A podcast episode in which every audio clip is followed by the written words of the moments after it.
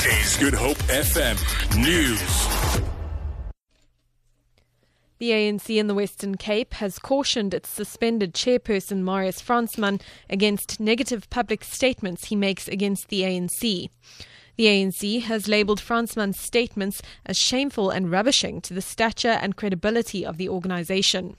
Fransman has been suspended for five years by the ANC following allegations of sexual misconduct against his personal assistant. Fransman, in turn, has lashed out at ANC Secretary General Gwede Mantashe and the Integrity Commission for his troubles. Acting Provincial Chairperson Khaya Magaxa says Fransman's behaviour indicates that he no longer respects the, the ANC. fact that they target the SG of the ANC doesn't sit in any of these structures that determined his future. It means that he is being used by those factions at a national level to punch at the SG of the ANC willy-nilly and unfairly. It means that he's serving another lord while he's eating another so-called factional lord, which is Mantashe according to him.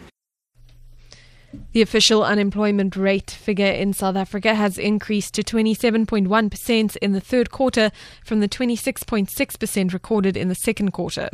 This is the highest unemployment figure in 13 years.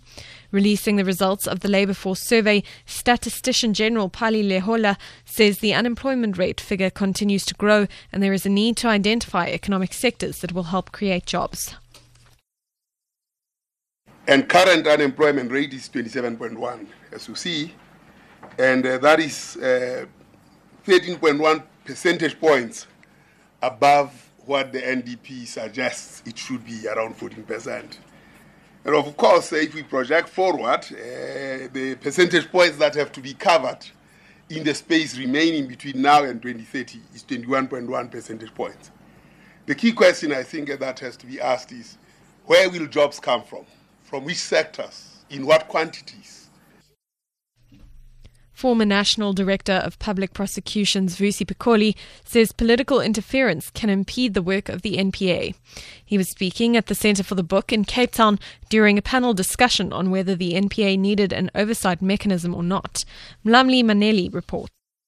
The NPA has been making headlines recently after current National Director of Public Prosecutions, Shaun Abrahams, withdrew charges of fraud against Finance Minister Pravin Gordhan. Pikoli says the same reasons he was removed in office for have affected other NDPPs. The NPA was founded in 1998 and over the past 18 years it has had nine directors, five of them in acting capacity. Pikoli was suspended by former President Thabo Mbeki after he refused to withdraw pending prosecution of the late police commissioner Jackie Selebi in 2007. I'm Mlamli Maneli for SABC News in Cape Town. And the Western Cape Education Department has launched an investigation into allegations of racism and discrimination at the Waterloo boarding house at Wynberg Girls High. Departmental spokesperson Millicent Merton says the learners released a statement on the allegations on social media networks. She says an official met with the learners yesterday. At this stage, I can confirm that the Western Cape Education Department is conducting an investigation into all the allegations. The learners will not be victimized in any way for voicing their concerns.